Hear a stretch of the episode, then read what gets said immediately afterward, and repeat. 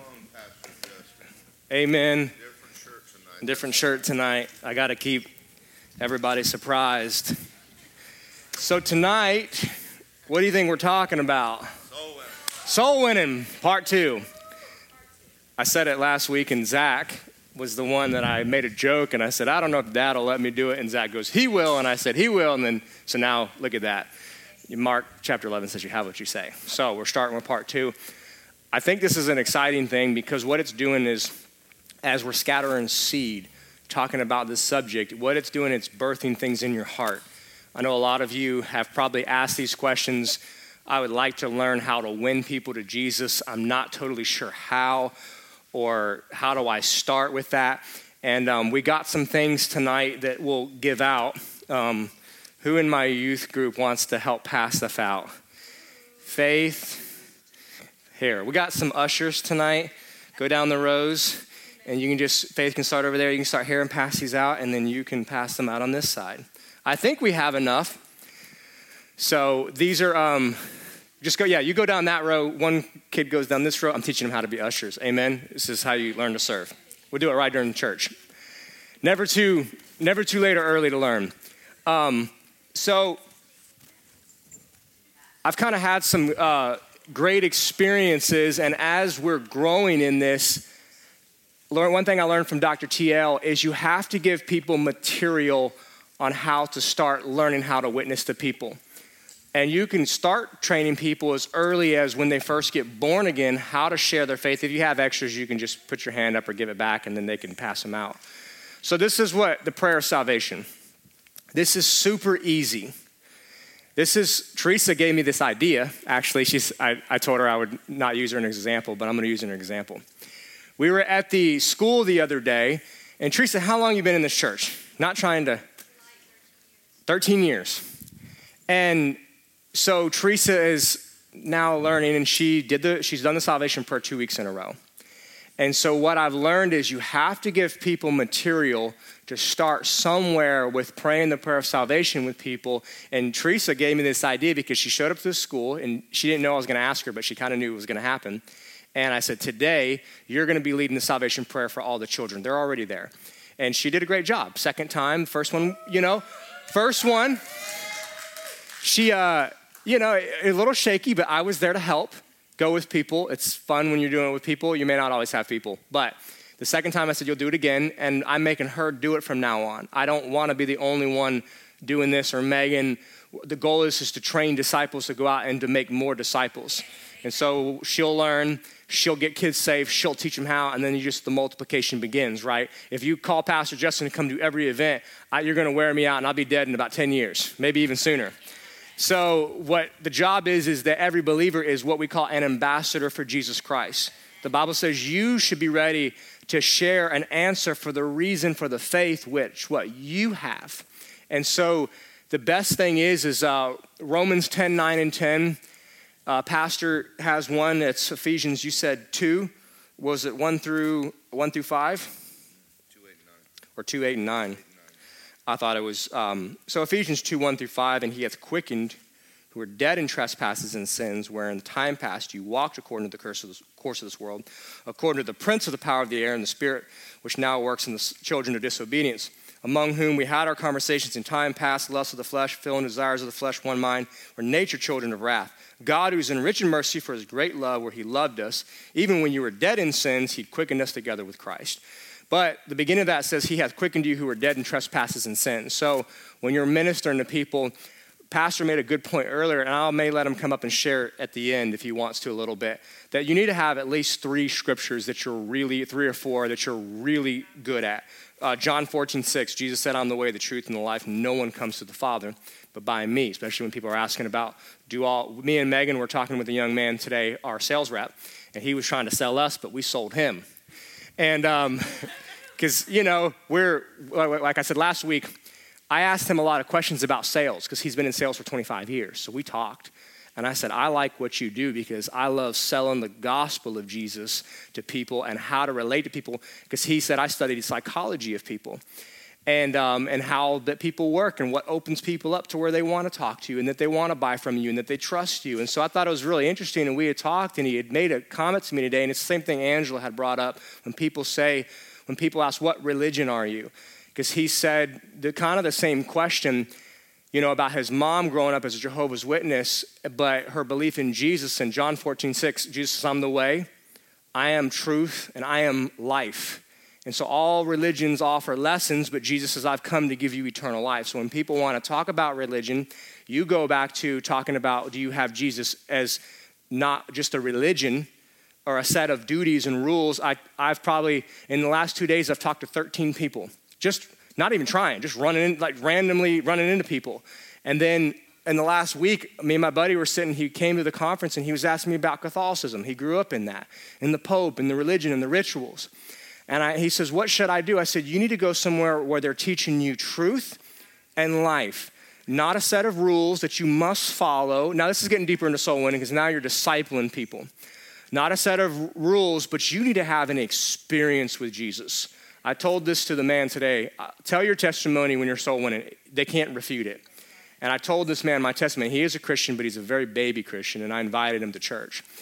But I said, when you're sharing the gospel, if you're selling something, I don't care what you look like, if you are passionate about what you are selling, people will believe you. This guy last night I was talking to at the gym, I met him and three other guys.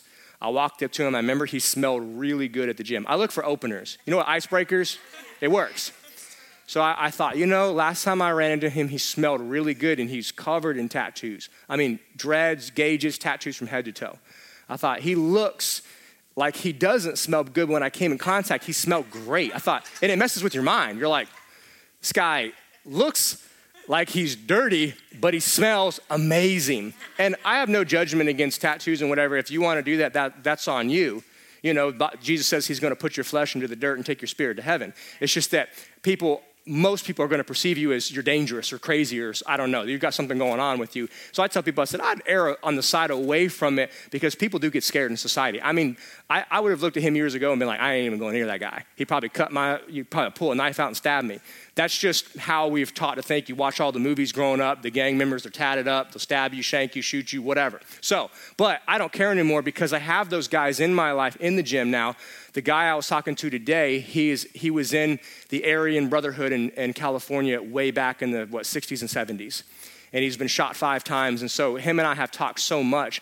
I love him. I don't know what he's, he's told me crazy stories. I don't know what to believe with him, but I believe him because he's the same way. Tatted up, got all the gang. He's still, you can't never leave. It's blood in, blood out, is what he said. But he's a Christian now. He's a baby. And I've been talking to him about this morning. We talked for like an, an hour at the gym. Just he, com- he comes up to me now. He walks up to me and he's like, hey, brother, how's it going? You know, and I'm like, hey, Byron, you're doing great? He goes, I'm a little bit bad and I'm getting a little bit better. I said, Well, you're a man of God, full of the life of God. He goes, Well, I wouldn't say that yet. I still got some evil in me, you know. So he goes, I, I still have the devil on one shoulder and, and I'm hearing God over here, but I still yield to this guy more often, you know. So he goes, I'm, I'm leaving to Orlando to, to do some trouble. I was like, All right, brother, well, you got the life of God and nature of Jesus. You're a new creature in Christ. And he's like, whatever you say, Pastor, and he walks off, you know. He's receiving it, which is funny is because I'm, and I'm 34, and this guy is probably in his 60s and in gangs and in the prison system for most of his life, or he was in the military, and he loves walking up to me. Why? The life of God, the love of God. And so uh, it, the love of God spreads to every man. Paul said, I know no man after the flesh. I'm not going after your flesh, I'm going after your spirit, man. I don't care what you look like.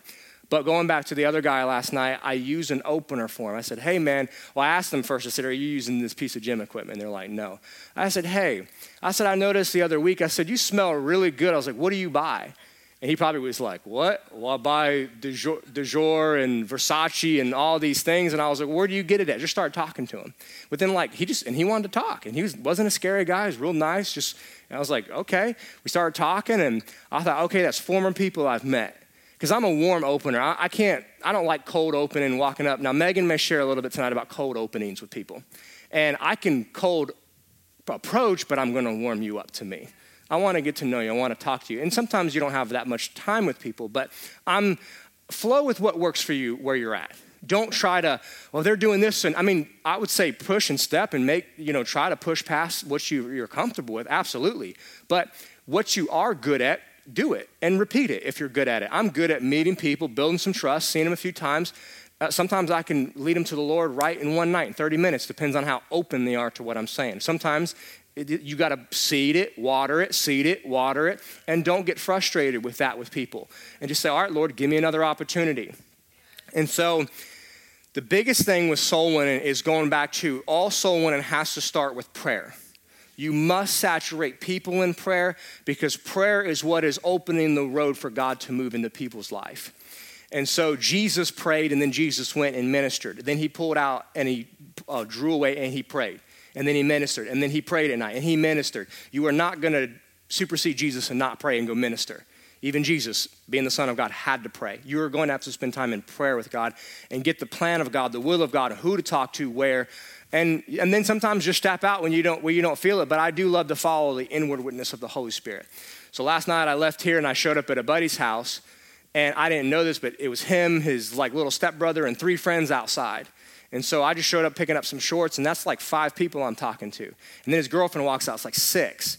And so I invite them all to church talk to him, and he's like, I'm coming, and I'll bring my little brother. I was like, well, bring your girlfriend. So that's like six people just in one stop. Then I get to the gym that night, talk to two other guys, then meet three other guys, maybe four or five other guys, just talking. And I just share, I don't push it, but I just share what's on my heart with people. But I'm ready. I'm like, Lord, I'm send people across my path. I pray that all the time. I'll be in the gym parking lot, drinking my pre workout. Lord, send people today who are ready to hear the gospel of Jesus open doors for me to preach to people who want to hear about Jesus. So prayer is going to be the, for, the forerunner of God bringing people to you.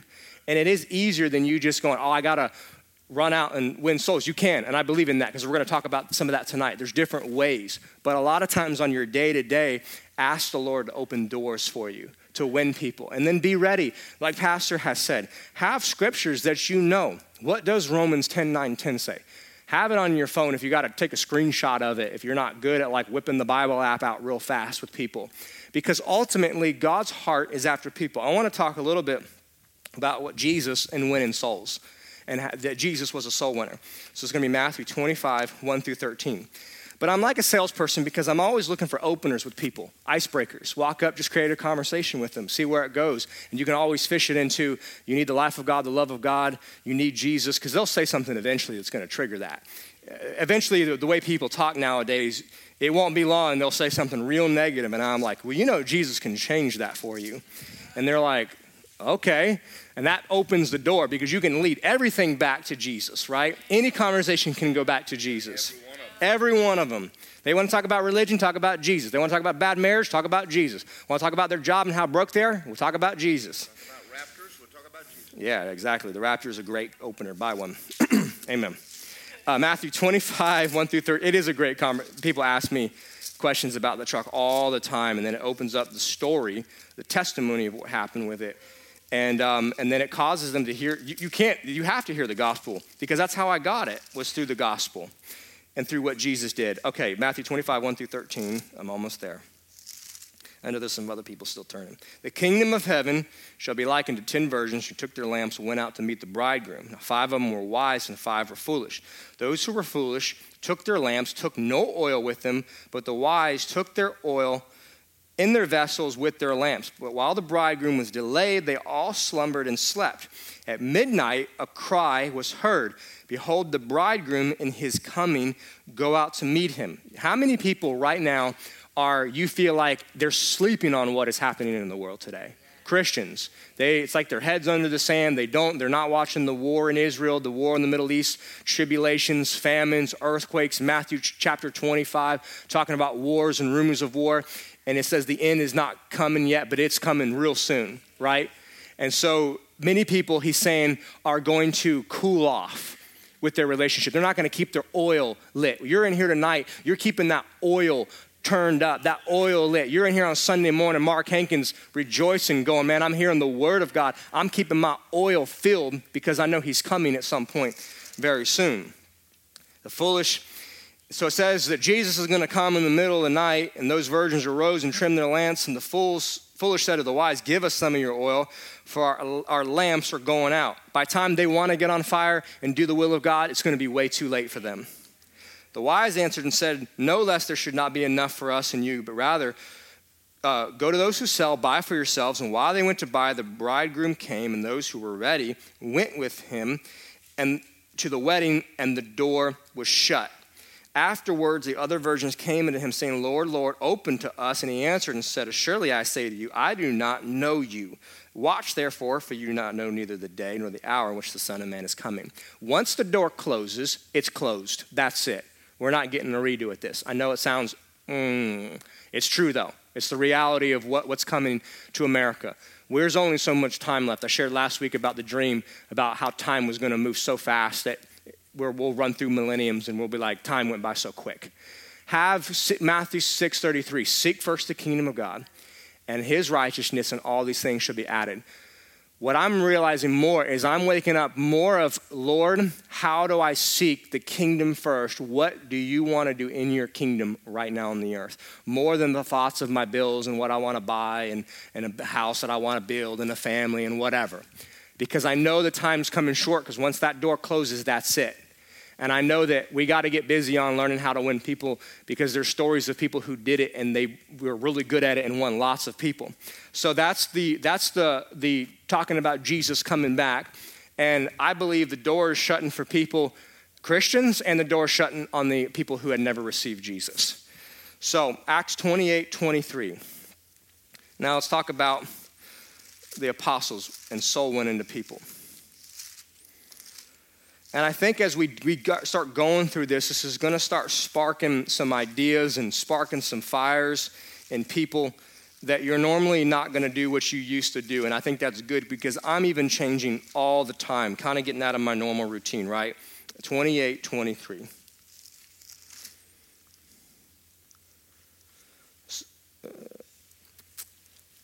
So I believe this is where, is this where he went to Malta? No. It says 22, we desire to hear from you what you think concerning this sect. We know that it's spoken against everywhere. So he, when they had appointed him a day, many came to his lodging, to whom he explained and solemnly testified of what? The kingdom of God. Persuading them concerning Jesus from both the law of Moses, the prophets, from morning till evening. Some were persuaded by the things which were spoken, and some disbelieved. So, and I, am wondering if this was when, um, oh, this is Paul's ministry in Malta. So, you know, Paul was shipwrecked, ended up on an island, was snake bitten, and then many miracles happened, and the people came to him. So, Paul had to, Paul was going out, he was traveling the world. So, you're going to have to go out. The Hindus, the Buddhists, the Muslims, they're not walking into a church. Most unsaved people could care less what's happening here. They're not even spiritual. They're not even, this place is like uh, invisible to them when they drive by. So we have to go out and get them. You're not going to plant seed in your house. You're planting your seed as a farmer in the field. And you're going out, you're seeding it, and you're watering, and then you're going to reap in the field, not in your home. So this is a place where we are built up. We come together. Once people receive Jesus, then they're interested to come learn about him and to grow, to become disciples, and we train them here. We build up the body of Christ uh, apostles, prophets, pastors, teachers, and evangelists for the what? Equipping of the saints to do the work of ministry. Your job, our job altogether, is to do the work of ministry. To minister what? Christ's love to people. Tell them about Jesus. And so I started somewhere in my life. I wasn't, I started in high school, got a few souls here and there. As I grew, I got better at it.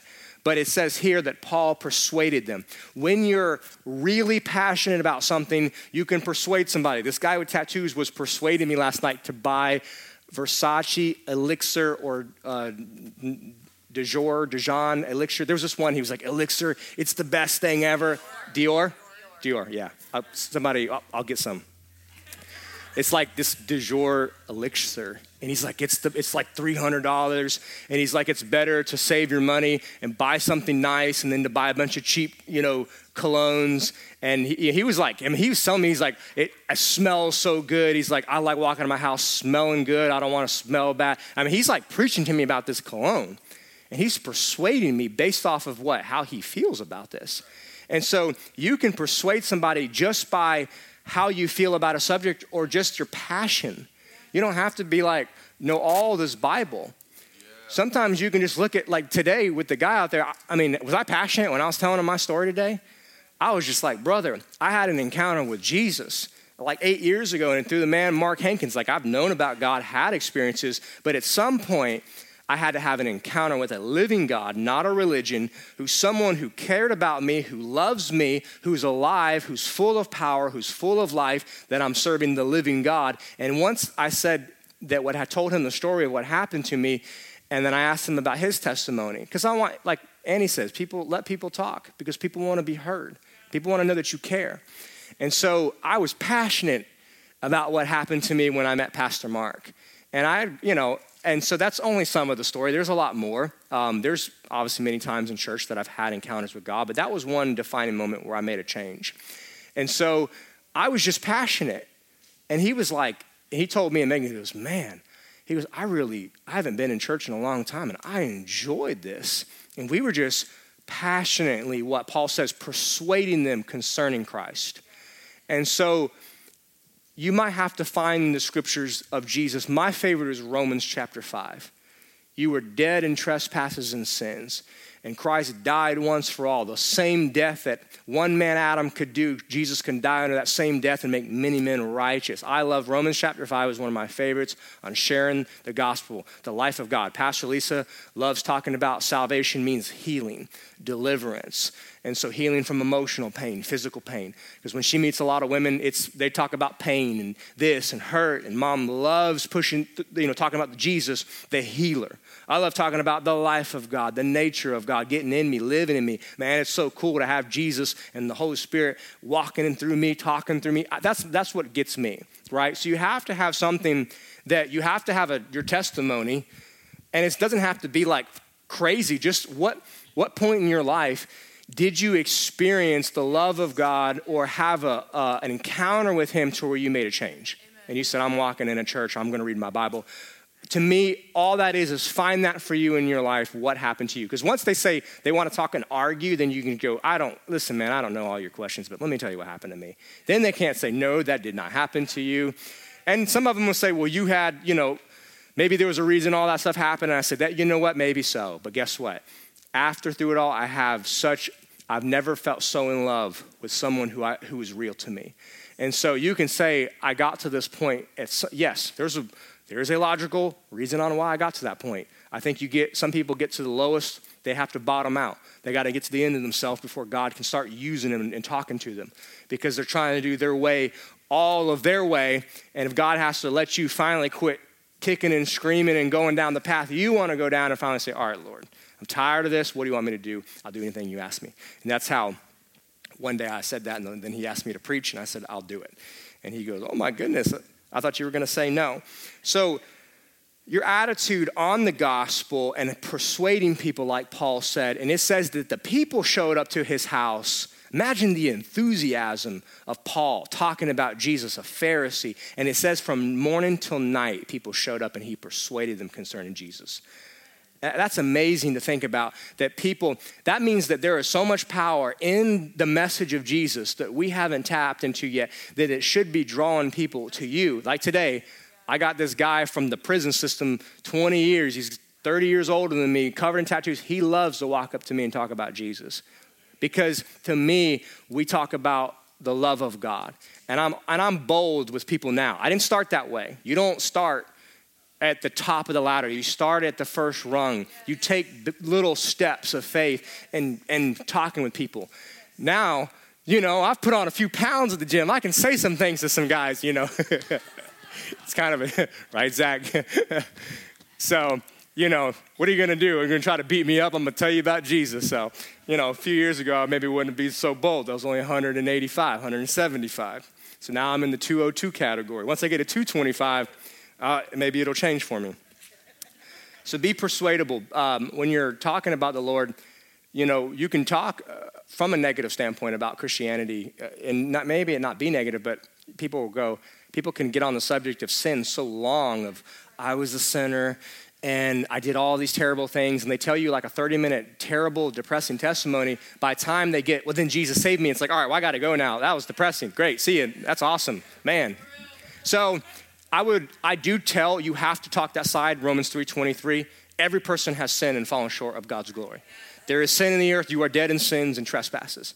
But God, who was rich in mercy, Ephesians 2, who loves you, gave Jesus for you. And then I love to focus on the life of God, that He's rich in mercy to all who call upon Him to be saved. What is saved? Eternal life. It's not just saved from, from hell, it's saved with healing, deliverance, prosperity. So that's me. I like, I will tell people, I don't, you can't give people just the positive side because they, they don't know, most people don't know that they're dead in trespasses and sin. I tell them, man, because of Adam, you're dead in sin. You, you don't, you're not just uh, trying to do good. You are dead. You are a corpse to Jesus. He needs to resurrect you. And so, to me, you have to tell people that side to it. But do it in a positive. But I got good news. You know, don't err on the side of a 30 minute, man, you're a sinner. Oh, let me read 10 scriptures on how much of a dog you are. And then they're like, all right, well, I got to go you, you really only have a window of time sometimes with people. And I used to do door to door soul winning, and you can sit there and go, Have you read this scripture? Romans all have sinned. And have you read that no, not one is right? I mean, by the time you get through, the guy's like, All right, brother, it's been 15 minutes, I gotta go.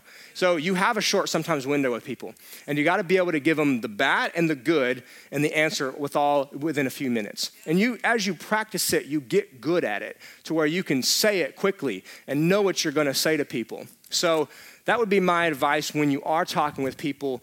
Um, don't get in a 30 minute conversation about certain topics. Uh, you just stay on task. People are going to take you, they're going to, biggest thing, they're going to, dad made a good point earlier, people have no new questions. They're going to talk about Joel Osteen, they're going to talk about money, they're going to talk about Kenneth Copeland, they're going to talk about religion. They're going it, it's, it never really changes, but you can always point it back to the life of God. Do you, do you have a, you can look at him and say, do you have a relationship? I don't care to know about Joel Osteen right now. I don't know what he does with his money. I don't really care. If he's helping people, great. If not, I'm gonna let God deal with him. I don't have time in my day to worry about what people do with their money. You know, do you think I sit around worrying what everybody in the world does with their money? I do not. I got to do the will of God for my life. I could care less. So, um, I just worry about what I'm doing with my money, if I'm giving. Amen. So, always point people back to the cross and what Jesus did, because the, yesterday, um, the lady showed up who was shooting the gun in the dirt, showing me where all the power. She wanted to talk about. She said Noah's Ark was not, did not really flood the entire earth. It only flooded a piece of the earth. and, and, she goes, I know. I, she goes, I think it's great that people believe that. She's a Christian, I, but I pointed it back to Jesus. I said, Where are you? Do you are you know Jesus? I was like, I am not going to sit here and argue with you about Noah's Ark. I don't have that kind of time.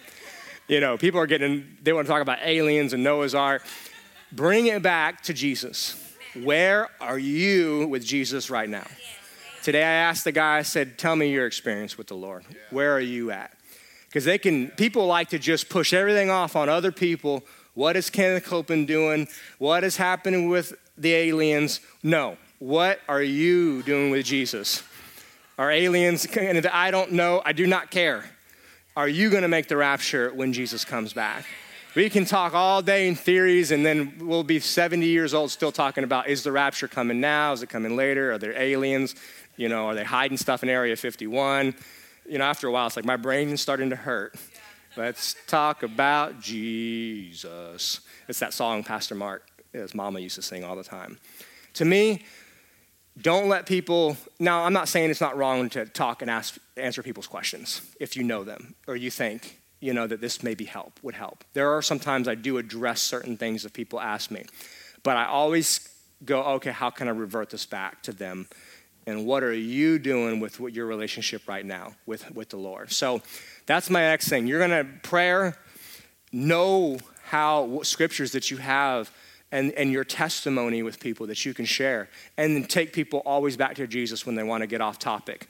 Uh, unless you just are sitting there for three hours and you're having tea and you just want to get into everything in the world. Like my little brother is great at that. Jordan can talk for five hours on every theory in the world. I mean, he's smart. He's incredibly smart. He can talk about economics in the world and California and the economy and, and you know, Christians and this. And I mean, he's, he's a brain when it comes to that. If So some, sometimes you have the time to get in that stuff. But follow the Holy Spirit because you may, he may tag you and say, I want you to talk about this with this person. And it may not be just Jesus, but it might be something with the relationship with them that he brings up. Um, so, anyways, be, be led by the Holy Ghost with people and bring people, bring people back on track because people, uh, th- their minds are all over the place now, especially with social media. So, Romans 10 14. Romans 10 14. To me, I used to see soul winning as, as such a scary thing. And a, and a, like, you know, we used to go, uh, I had some friends and we used to go door to door. Uh, I'm not against it. I think in today's age, people um, think times have changed since the early 1900s, where people like you could walk over to your neighbor's house, get some butter, some sugar, you know, talk, and you know everybody in the neighborhood. It's a safe environment. But now it's like everybody's scared at the gas station. Don't approach women at the gas station. I've learned that it's not a safe place to talk about Jesus to people. Um, you know there's there's areas where people during the day they drop their guard people drop their guard at work when they're working with you you know um, they'll talk a little bit. That the work gives a good environment to let talk about jesus and then go back to work so they can kind of let them process. The gym is an area where a lot of people are just relaxing. They've already dedicated an hour of that day to be there and to hang out and to relax. And so i like to find places where people the coffee shops where people, Publix, people are just shopping, they're just browsing around. Now, some people are in a rush. But um, when I would go to people's homes, now I'm going to read a story about when they did this early on, the house to house. I believe you can still do house to house with people because I still end up at a lot of people's homes, but I get invited a lot and it can be just for all kinds of stuff. Just come over and eat or come over and pick this up. And so I still end up at people's, lots of people's houses, but I'm not intentionally going door to door, banging on their door. Most people, well, back in the day, a lot of people work from home now, but they're busy. It's their safe space. They want to relax. Don't talk to me. But if they're out in public, they'll sit there and shoot the bull with you sometimes 20, 30 minutes, an hour. And I had to stop this lady. I was like, all right, you got to go back to work. You know what I mean? I bet if I knocked on her door, she probably wouldn't want to talk to me, but she's at work. She'll talk all day long. She's on the clock. You know what I mean? So, and she's, she's on, um, and she's on my, my property. So we're going to talk about Jesus. Amen. So Romans 10, 14, how shall they call upon him? Uh, they've not believed. How shall they believe in him when they have not heard? How should they not hear with somebody preaching it? How should they not preach unless they be sent? So, unless somebody is preaching, just means to proclaim, to just tell somebody what Jesus did. The difference between an unsafe person and a safe person is this the safe person have heard about Jesus and they accepted it. So, we were once unsaved, but now we're born again. They're really no different than us, but they've, we've made a decision to, to just say, you know what, I believe what I heard. If you're not telling them about Jesus, they will never hear. And you have to go tell them you're going to have to open your mouth at some point and say, Let me ask you a question. How is your relationship with the Lord? What do you think about God and Jesus and what's, I mean, some point you're going to have to point blank look at people and just say, How are you with Jesus? What do you think about him? What do you believe? And just ask him. It's not, most people will tell you it's not a threatening thing. And say, Do you have Jesus in your life? Do you know him? Uh, it's not hard to ask people questions and just let them answer and then say, well, I believe once Jesus comes in, it'll completely change who you are. You know, they're, well, I don't, I'm, I'm not, you know, the kid the other night told me, he said, well, I'm spiritual. And I said, okay, that's fine. Great. What does that mean to you? Well, I, I like to explore spiritual things. And I've been watching a lot of stuff on TikTok. And, and so then, then I said, okay, so, but to me, how do you have an assurance that you'll make heaven? Well, I don't really know. I said, Well, would you like to know? He's like, I can know? I said, Yeah, watch this. Pull my phone out. I said, Romans 10 9 10. You confess Jesus is Lord. That means Jesus will be your master, He'll be your Savior, He'll come into your heart. He goes, Oh. I said, You can be spiritual, just be spiritual with Jesus. I always turn it to a positive. I don't sit there and go, oh man, you shouldn't do that. Man, you're playing with the devil. You better stop that right away. I said, no, you can be spiritual. Just be spiritual on God's side. Don't be spiritual on the other side because there's two sides. So it just depends on what side you want to play on. And so, um, you know, that goes, so you're going to have to open your mouth and talk to people at some point. Get bold enough to just pop the question. You know, at some point, you got to just, will you marry me? You know, pop the question. You did it. Everybody did it at some point. But once you do it once, it gets easier. because then eventually it just flows out. And the next thing you know, you're just talking and you're like, wait, what did I just say to this person? It comes out quick. So eventually you just got to get bold and ask people the question. And it's, and it's, not, it's not hard. Uh, Luke, I was looking for Luke 5.32, but I, I, don't, I didn't give you this. They were astonished at his doctrine, for his word was with power. Luke 4.32. I, I gave you, look, I have not come to call, uh, we'll go back to that one. Uh, stay, stay here. They were astonished at his teaching, for his word was with authority. The King James, and I love Pastor Mark because he got on the other night. He's like, You need to read it from the King James. It's original. I said, Okay, I will, but I'll, I'll, I'll read it. It says, The King James, they were astonished at his doctrine, for his word was with power. When you are talking to people about Jesus, you are talking to them with power. Amen. Don't think, okay, I have to sit here and reason with this person in your brain. No. You are taking the power of the Holy Spirit together with you and you are sticking it right in their heart, into their spirit. I am talking to your spirit man. I am talking to the real you right now. And they'll feel it. They don't even know why they feel. Uh, but in your faith, know you're talking to people with authority, with power. Says Jesus showed up in the power. And so when I'm in the gym, I know I'm walking in with power.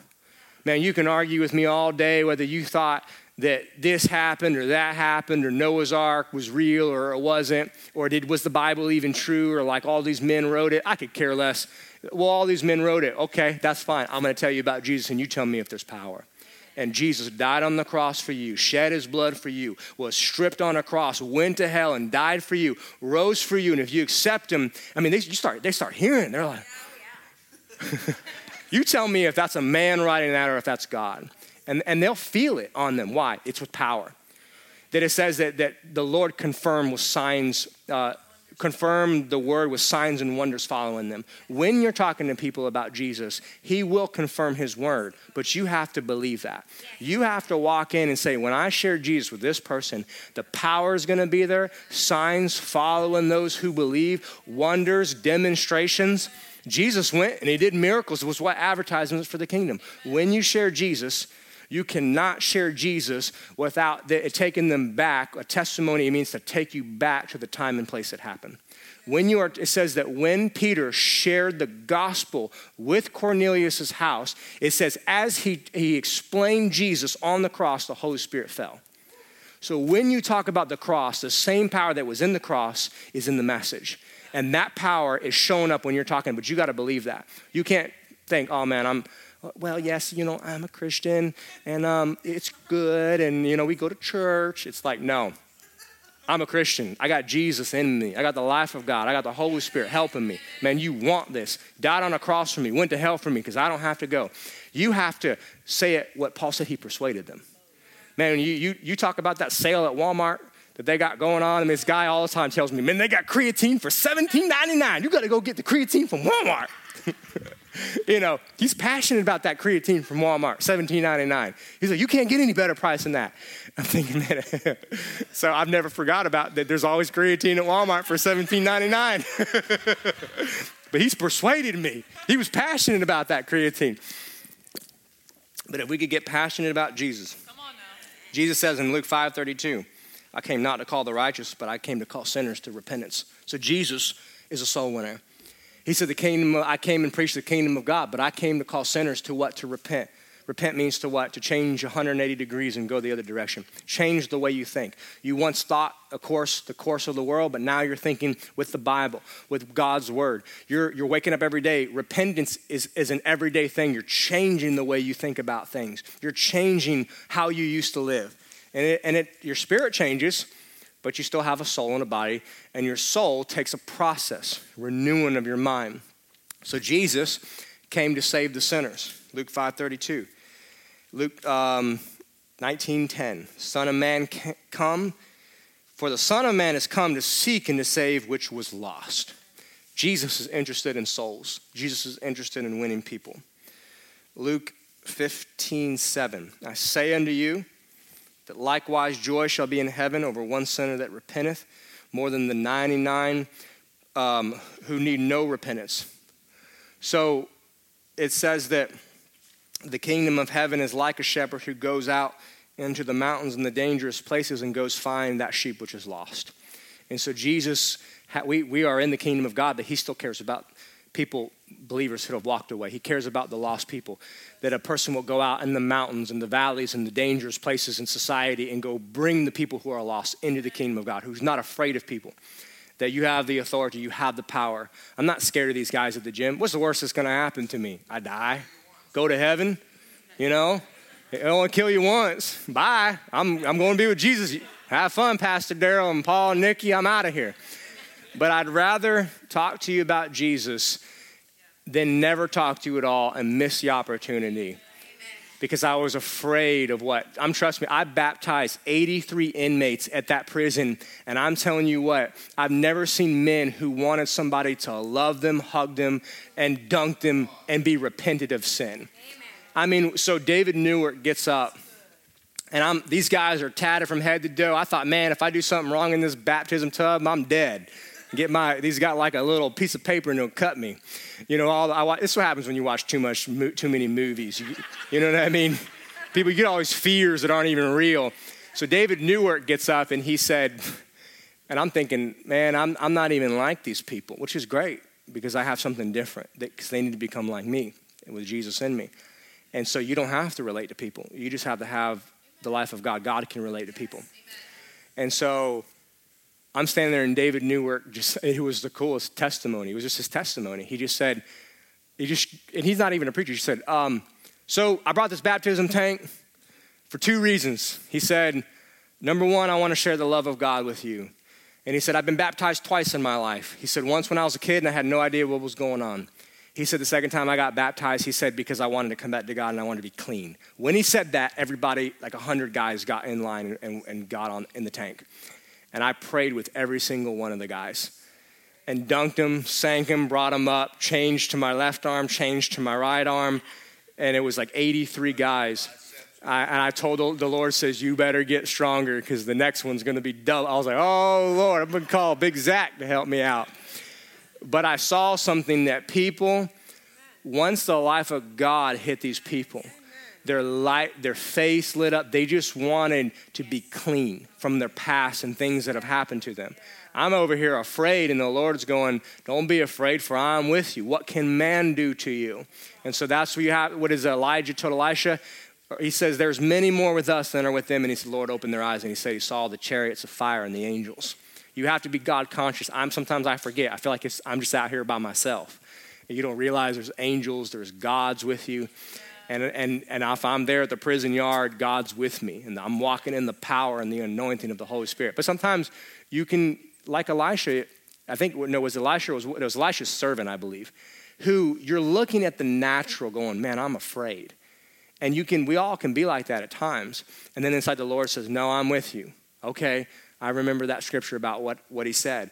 And I, and I saw men who wanted to be touched by God and these men wanted God to touch them and to clean them. And so it has nothing to do all I think every person on the inside they want to be loved and they want to know that that God loves them and that they're going to heaven when they die. You can be as hard of a man as you want, but every man breaks down in the love of the Lord Jesus Christ. And especially on their deathbed when they know that all this is about to end and where they're going. So um, let's see. People will pray, Oh God, bring the masses of the unconverted people into our church, but people will not be saved that way.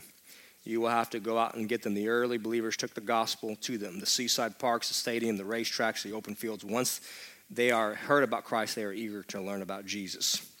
And so, um, I already read that one. So I'm going to read some story, a story in this book. I'll read one, and then I'm going to let Megan um, share, unless we just keep going on, and maybe we'll do next week. so this is uh, earlier on, I don't know what date this is, but it's about an evangelist, and he taught a church how to win an entire city to Jesus within just a few months. And I thought it's an inspiring story.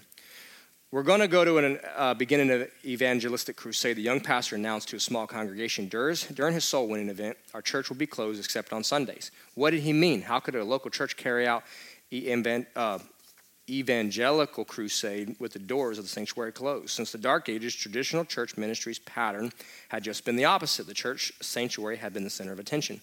But if you're going to evangelize and be limited to the sanctuary, the young pastor insisted, how could we reach the unconverted? He was only 24 years old and just finished Bible school, looking for a suitable location to be his first pastorate. He located an old church building that had been closed. Boards had been nailed over the doors and windows. One time, the old church had over 800 members being located in the elite section of the city, but now the wealthy people had moved away and the poor people occupied the neighborhood. The young preacher located the remaining members of the board and prevailed upon them to elect him as their pastor and to permit him to reopen the old church. He went to an orphanage and won the approval of 40 orphans to attend the opening church meeting on Sunday. He began with those orphans with seven members of the old church board and with his family. Young pastor was passionate about winning souls, so that was the focus of his teaching.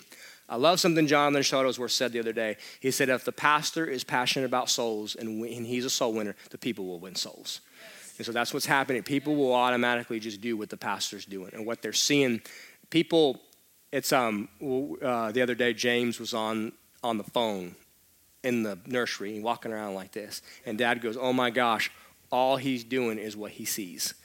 His mama doing. So somebody in that family is always on the phone.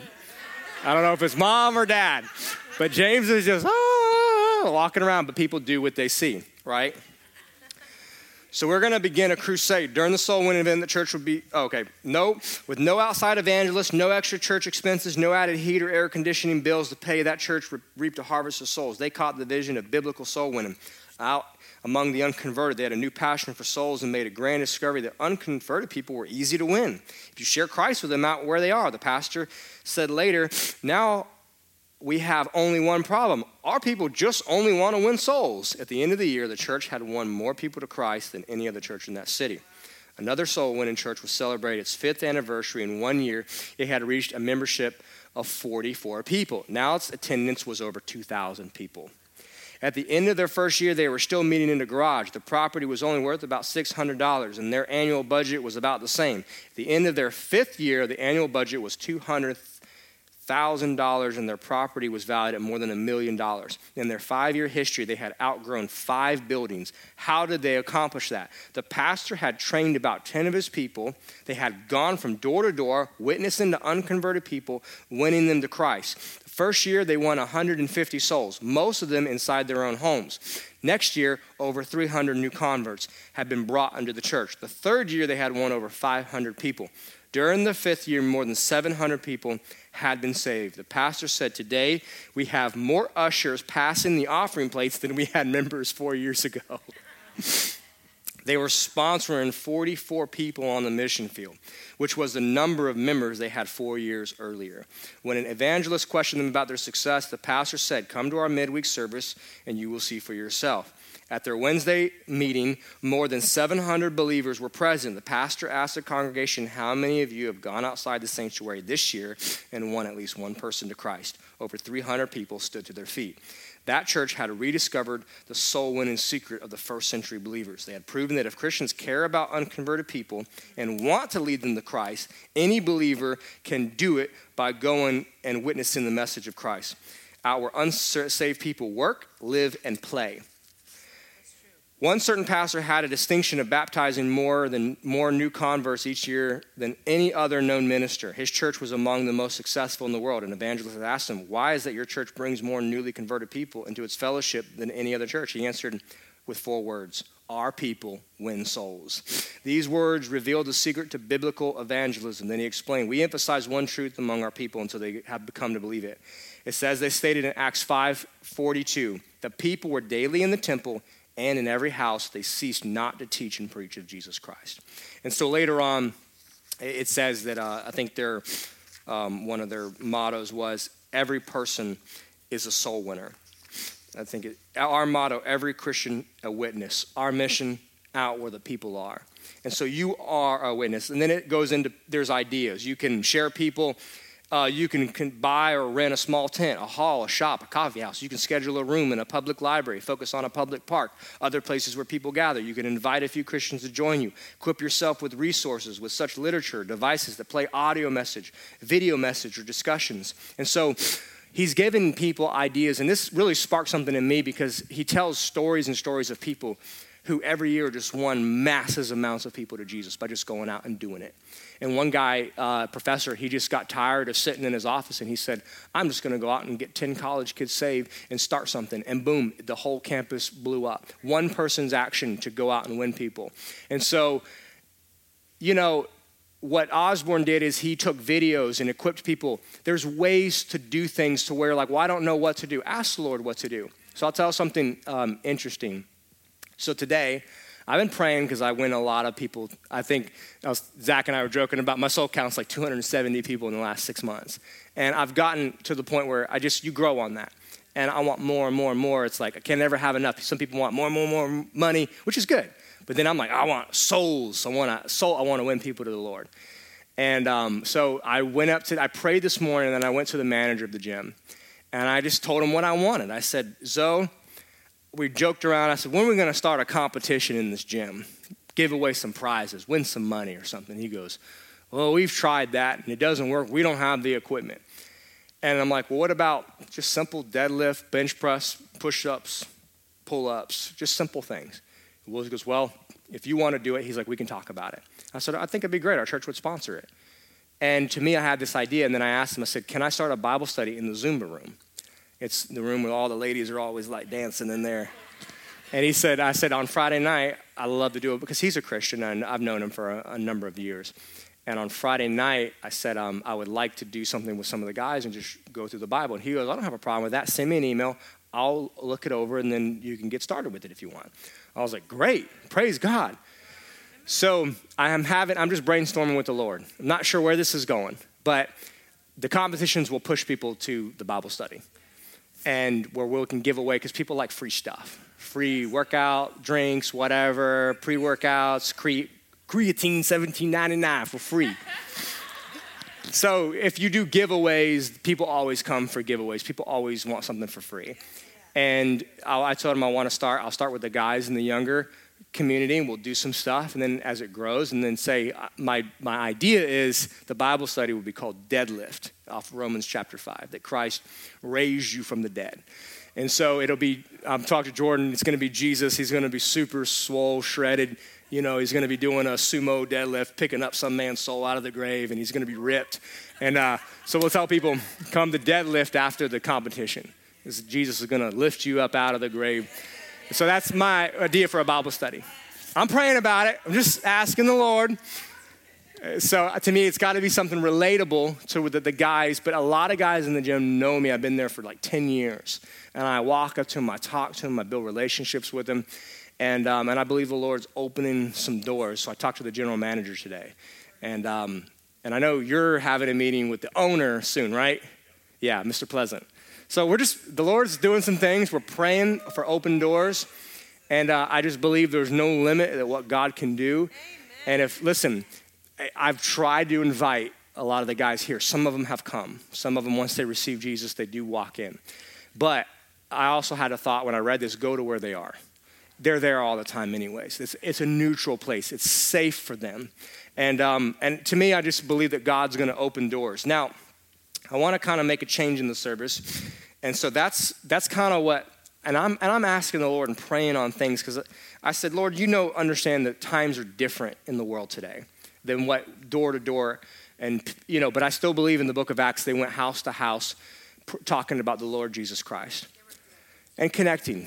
Like Pastor Lisa talked, the table is the best thing. Dinner, inviting people to dinner, the table of the Lord is an easy way.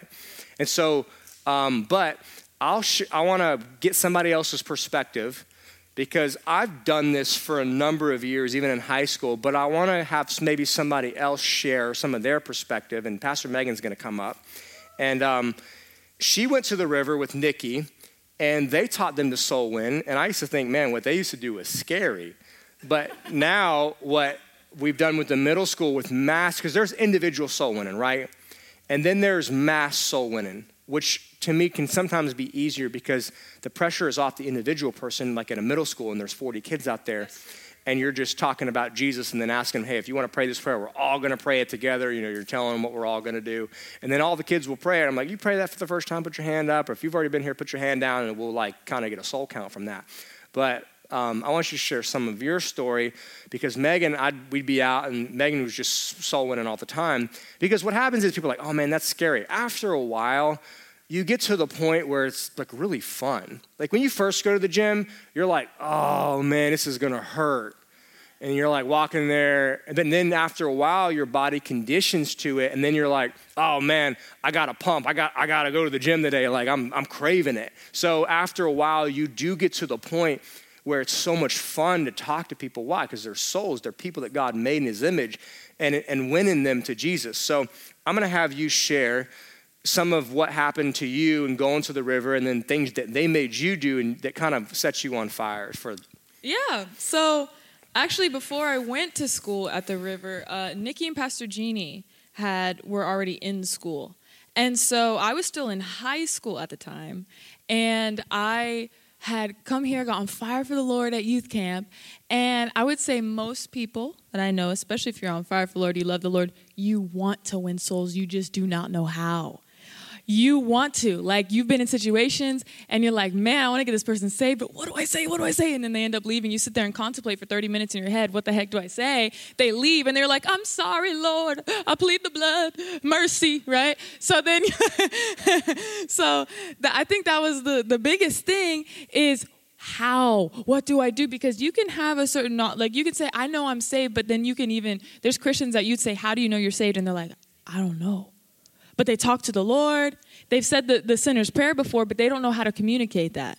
And so what happened is that the river is so that's the school we had went to i think we said that uh, is so souls driven and uh, very evangel- evangelical and teaches you the how and the basics you have to get practical so i know it last week when uh, pastor justin was preaching on this it was more so like a spark to get it in you but tonight we're going now a little bit more into a practical uh, way, uh, uh, teaching, which I don't know if this is going to continue, but uh, that's why we printed off these. He wanted me to print these off for you guys. And so this is super, super, super, super, super easy because it's so simple. It's very short and sweet. If you're just like, I just don't know what words to say.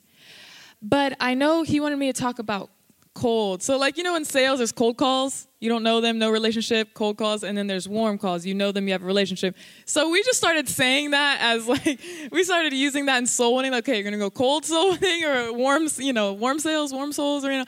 So, he wanted me sort of, uh, me to more so talk about cold soul winning. So, when we were taught this, like he said, you're starting on the bottom rung. You don't have to go and get do a mass crusade as your first time you've ever sold one. You're probably not going to.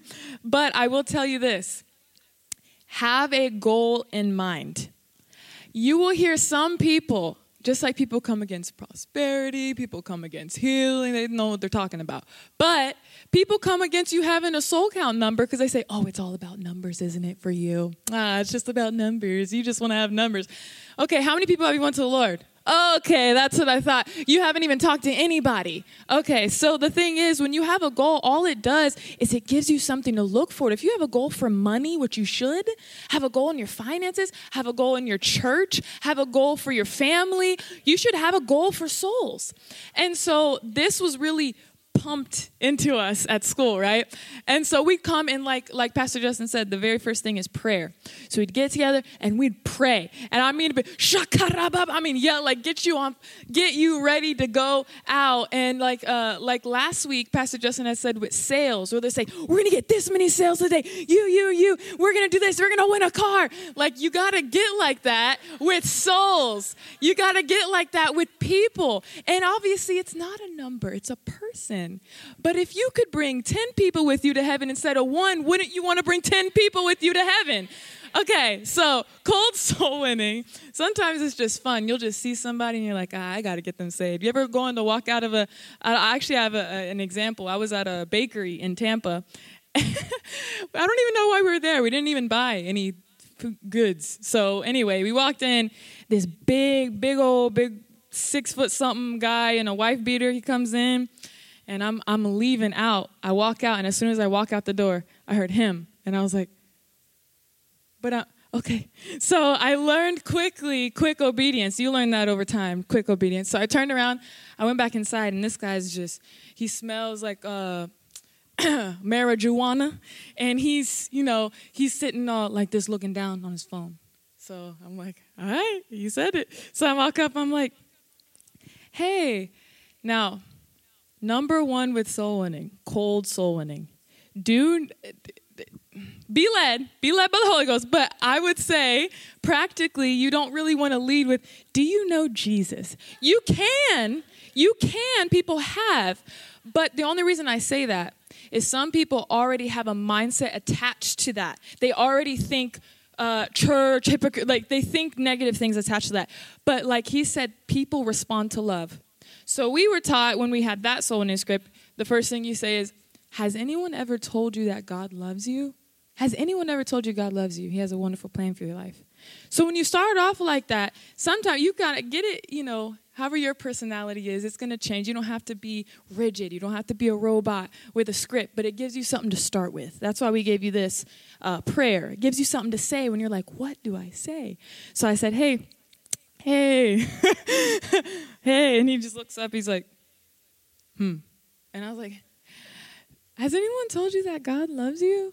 do you know that? He said, I think he said like, yeah. And looked down, looked back down at his phone. And I was like, all right, it's all right. so I was like, all right, you know, confidence, yeah, I'm already in it. Like, you got to keep going, you know? So I said, okay. I said, that's awesome. I said, well, do you know, and I went on with the script, which is, do you know, you know, if you were to die tonight, right now, do you know that you'd be going to heaven? And I, I forgot what he said. It was a long time ago.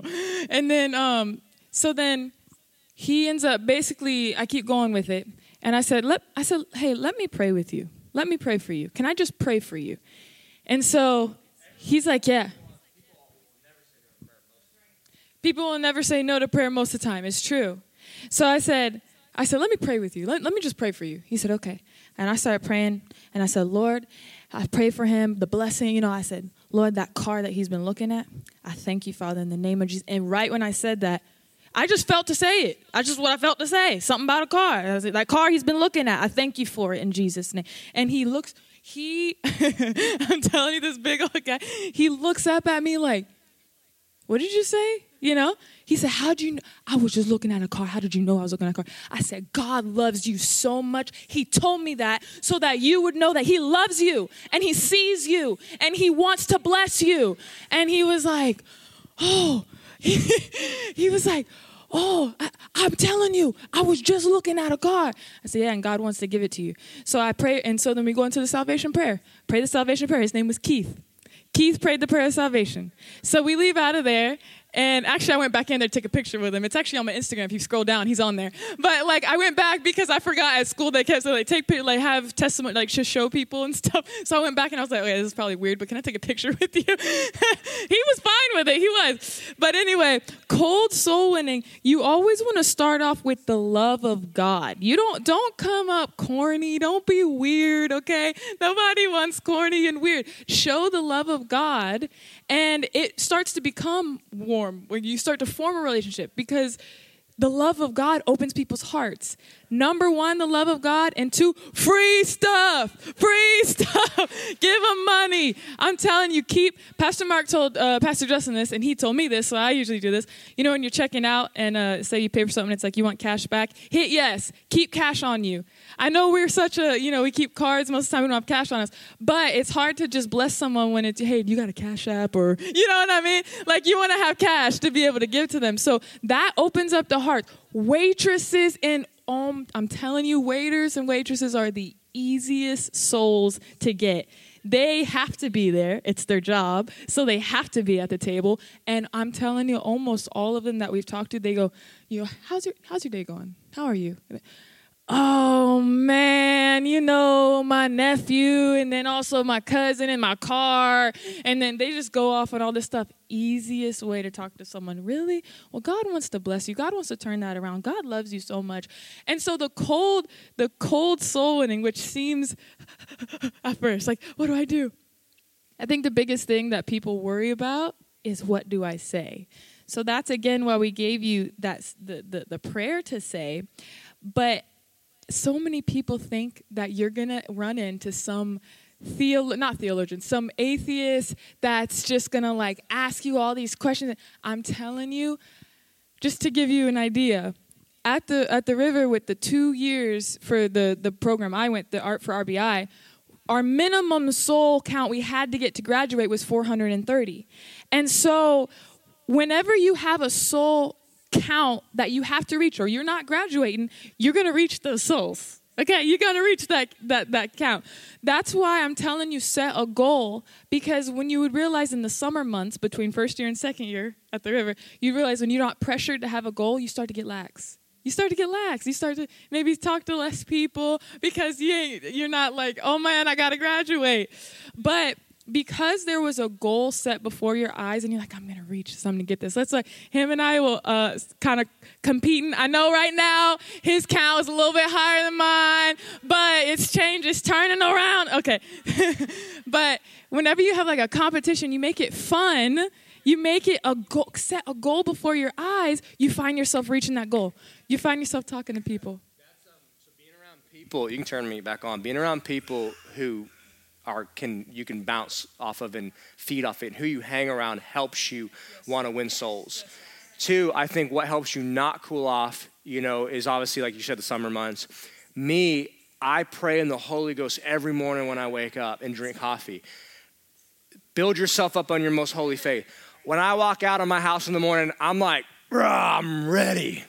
You know what I mean? Like, man, I, Lord, lead me to somebody today. I'm not scared. I'm not like, oh man, I gotta go soul winning today. I got 200 more souls I gotta get. Oh my gosh, you know, this is gonna be weird.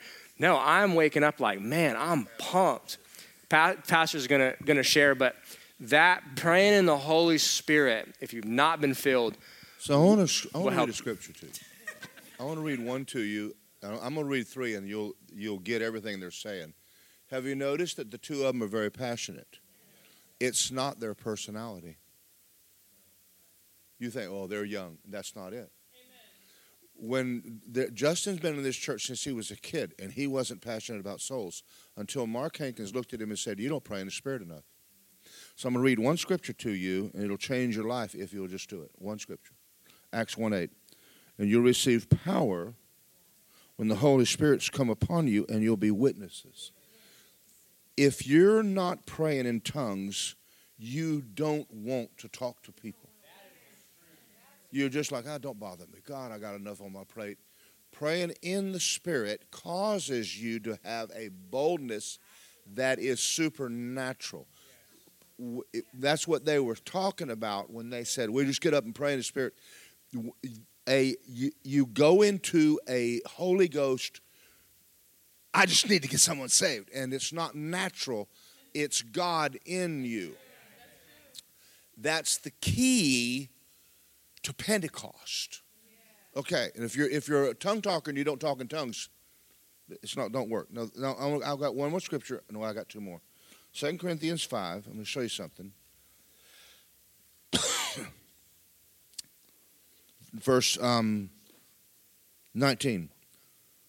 That is, God was in Christ, reconciling the world to himself, not imputing their trespasses. Folks, listen to me. They were talking, the Romans says that the gospel is a power of God. All sinners know they sin. You don't need to convince someone there's a God. Atheists know there's a God. That's why they're trying so hard to prove there's not a God because they know there's a God. What they're trying to do is prove there's not a God so they when they die they don't go to hell. But they're scared to death. They're wrong. They listen. Don't have to convince anybody. They already know. They know. They know. They know. Now go to John three sixteen. Now go there, and we're gonna. I'm gonna stop right here with this. When you get home, memorize. Now start learning Scripture. You remember when Justin began, he said something. If you're not confident, you will not talk. But you're going to have to get yourself to where you are confident. So, so here's this first scripture I learned, and I'm telling you, you can get anybody on the planet born again with this scripture. Er, and if it's all you know, you know enough. Okay? Now, For God so loved the world, he gave his only begotten Son. Whoever believes in him shall not perish but have everlasting life. Zoe life. I look at people and say, eternal life is not living forever, it's the, na- it's the life of God. Sinners live forever. For God did not send his Son into the world to. Now, I, I don't read the word condemn because nobody knows what condemn is. Oh, you just condemn me. They don't know what it means. The word con is with, the word dim is, the, is our English word for damn. Damn's not a cuss word. It could be if you're talking about your dog or someone on the street. God didn't send his son into the world to damn the world, the world through him might be saved. He that believes in him, now look at this, is not damned. He who does not believe is damned right now. That's that's all the power you need with a sinner.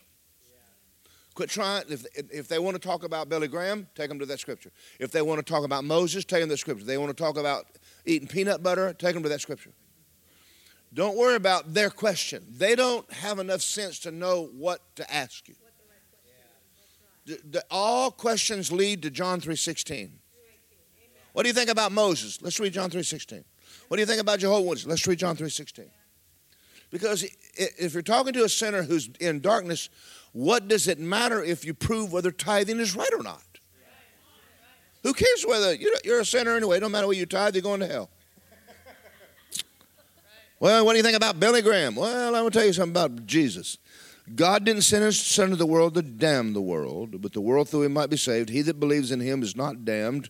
He that does not believe is damned already because he smokes dope and drinks beer. And I read it that way to a sinner. I said, Is that what it says? They said, No. I said, Well, Jesus already died for you. So God cannot legally take you to hell for sinning.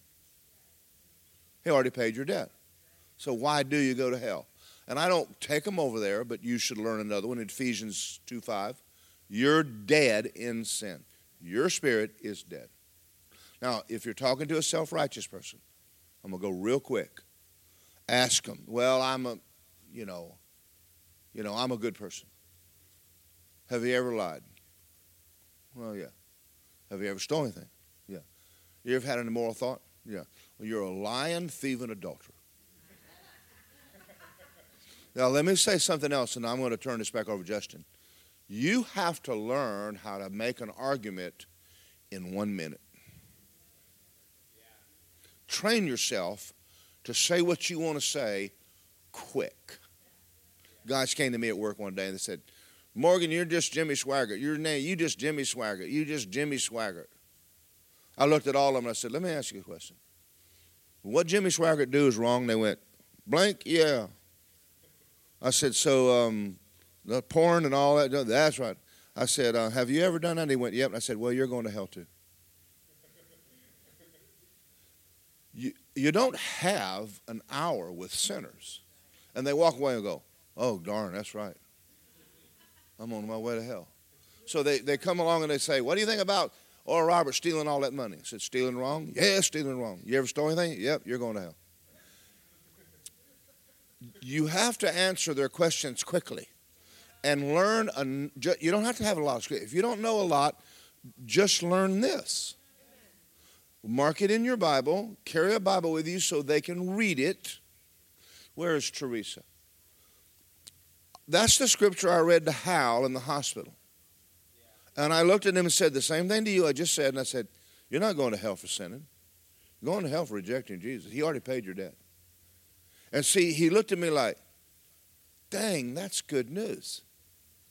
Yeah, it's called good news. I said, and then I took him to Romans 10, and I made him read it. If you believe he died on the cross and rose from the dead, you'll be saved. He grabbed my hand. I thought he was going to break my fingers. And he, he prayed, I believe Jesus. And I saw life hit him. Then I only read two scriptures to him in the whole Bible. I only had 10 or 15 minutes with him and got him born again. Truth is powerful. Justin said it. This is power. The word is power. You have a lot of arguments, just read a scripture to them. It's power. And that script, Holy Ghost will talk to them all night about the scripture you read to them. And they'll go to bed at night going, I'm going to hell. I'm going to hell. I'm going, if I don't accept Jesus, I'm going to hell. I need Jesus, so I'm not going to. Listen, that's that. All their arguments are over because you just read the truth to them. Now, there's other scriptures you can learn, but those few, and I'm, I'm, I'm going to give this back, Justin. You don't need, David only had four rocks, and he only needed one. One scripture. Take any giant out. Just get real good.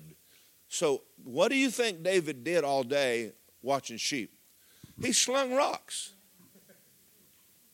A lot of rocks, nothing to do all day but sling rocks. By the time he sees a giant, he goes, I ain't hit you 20 eyes, Jack. So if all you're doing is reading John 3:16 through 20 every day of your life, it won't be long. That's you just get I have a rock. I'm fixing to get you saved. And that's really all there is. Here you go. Yeah, that's great. All religions offer lesson, but only Jesus gives eternal life. After a while, sinners will never, they have about 10 things they'll talk to you about, and that's it. They will not, they don't have nothing new to say.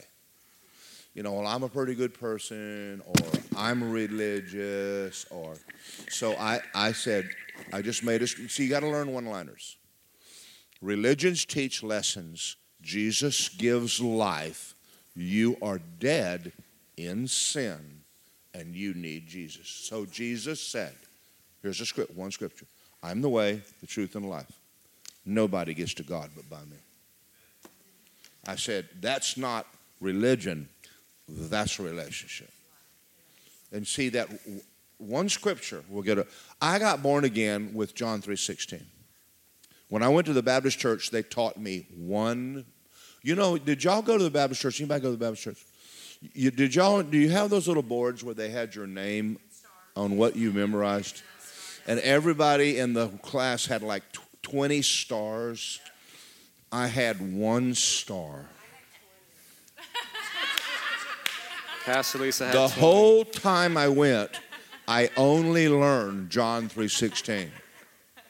But the day I was in the crusade, that scripture got me saved. Amen. So what we're gonna didn't take a lot. Amen. Well, we may continue this, so there's a lot more to say on it. What I would like to do is this is a prayer to just pray with people. We will probably add more and make other ones of like how to t- approach people. Uh, I would love to take some of the things he said and put them in like a mini book on what he said tonight about salvation and talking to sinners. And that way, what they said was equip people with videos and tools to win people. And so we're going to do that in this church. Let's pray. You guys are soul winning maniacs in Jesus' name, winning souls to people coming to Jesus. We're going to have five new buildings in five years. I don't know if I should confess that. Glory. Be giving away, you know, like salespeople. You're giving away a Porsche to the biggest soul winner. You know, we'll blow all the salespeople out. They'll be like, big truck. That's fine. We'll do a, a four by four. Father, we thank you for tonight. We thank you. Father, that we're, we're soul winners. We're teaching people about Jesus. You're equipping us for the works of ministry. I bless every person, Father. I pray tonight they'll go home different. They'll grab the material, the scriptures. They'll become bold soul winners for you in Jesus' mighty name. And you'll confirm the word with signs, wonders, and power in Jesus' name. And Father, lead people across their paths that are ready to hear about Jesus, that want to pray in Jesus' name. Amen. God bless you. Have a great night. We will see you guys Sunday morning. We hope you enjoyed this message by Word of Life Church. We just wanted to let you know there's a lot more content on our website at wolapopka.com. From our YouTube channel to our podcast to our SoundCloud and many more events. We also wanted to let you know that we love giving you these messages. And it helps us too that if you would love to give to the what we're doing, it helps keep all these messages free. You can just simply go to our website and click the big give now button or you can text 407 955 5345. And remember, our pastor's vision is this we grow Christians. So we